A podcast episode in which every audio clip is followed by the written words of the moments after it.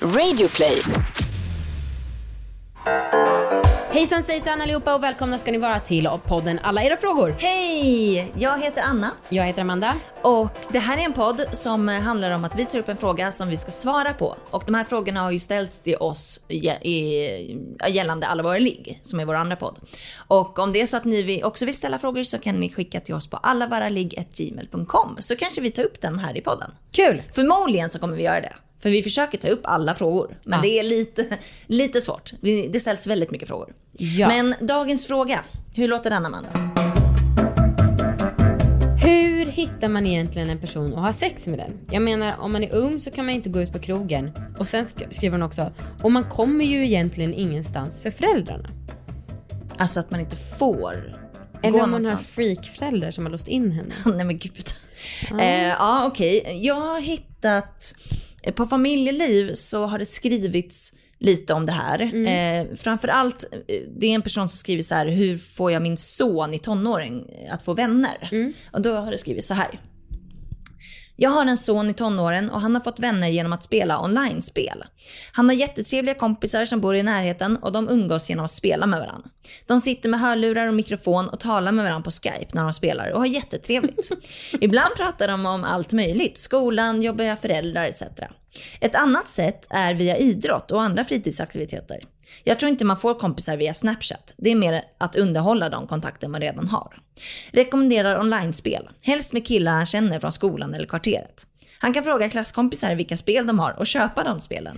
Det gäller ju att ha samma spel som vännerna, annars fungerar det inte. Enligt min erfarenhet så umgås man inte IRL på det sättet vi gjorde. Min son träffar dock sina spelkompisar ibland och då går de ut och äter, till exempel pizza. Ehm, en annan skriver så här. Man byter definitivt inte mobilnummer med varandra, utan man addar varandra på Snaps. Där kan man, om man vågar, fråga om någon kan hänga med på bio, hänga i parken etc.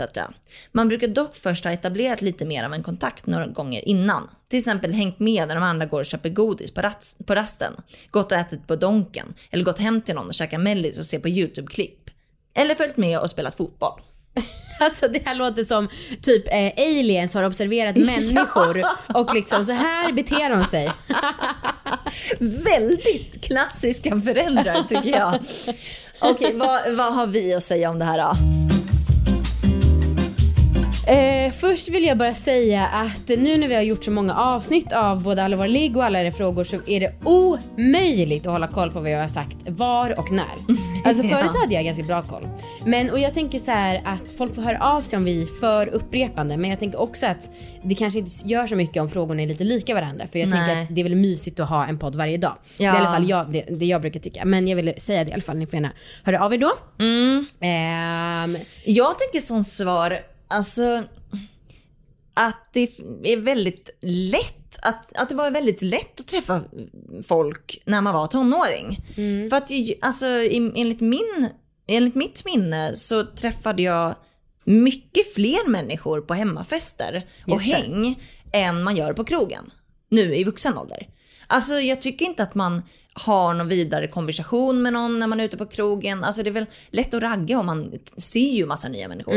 Men jag menar, jag tycker att man fick mycket mer liksom känsla och flört på hemmafester du har så bra minne av tonåring. Jag kommer inte ihåg ett enda snack jag haft med någon på tonåring. Men jag kommer heller inte ihåg all, några avsnitt av Alla våra ligg eller alla era frågor. så Nej, det, där det har du bättre minne. Men just det, nu kommer jag att tänka på, det fanns ju något som hette Lunarstorm när vi var små. Ja. Och där hade jag en liten sån sexflört typ. Ah. Jag skrev med en kille som skrev pussen på magen.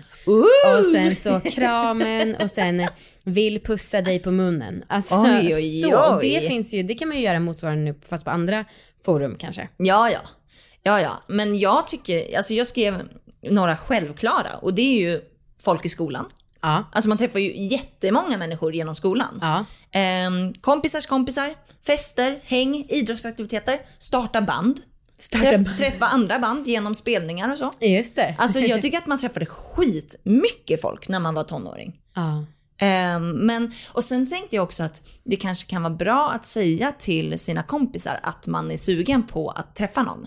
Just det. För då kan de hålla lite utkik. Om man vågar om de är snälla och inte håller på att retas Ja, med det.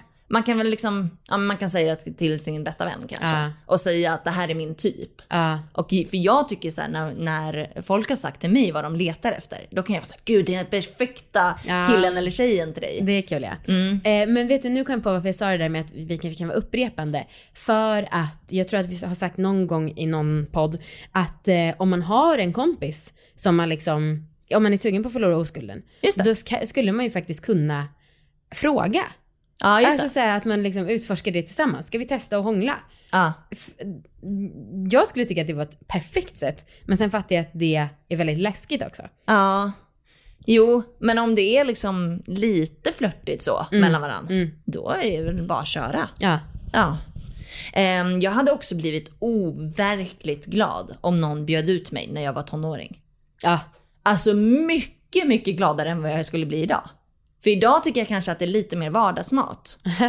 Men om någon skulle bjuda ut mig och säga att "Mm, vill du gå på bio eller vill du, Ja. vill du hänga i parken någon dag? Ja, bara vi två. Då hade jag blivit så overkligt glad. Jag, ja. Ja. Ja, För det var nog mer sällan att folk gjorde i ja, men tonåren. absolut.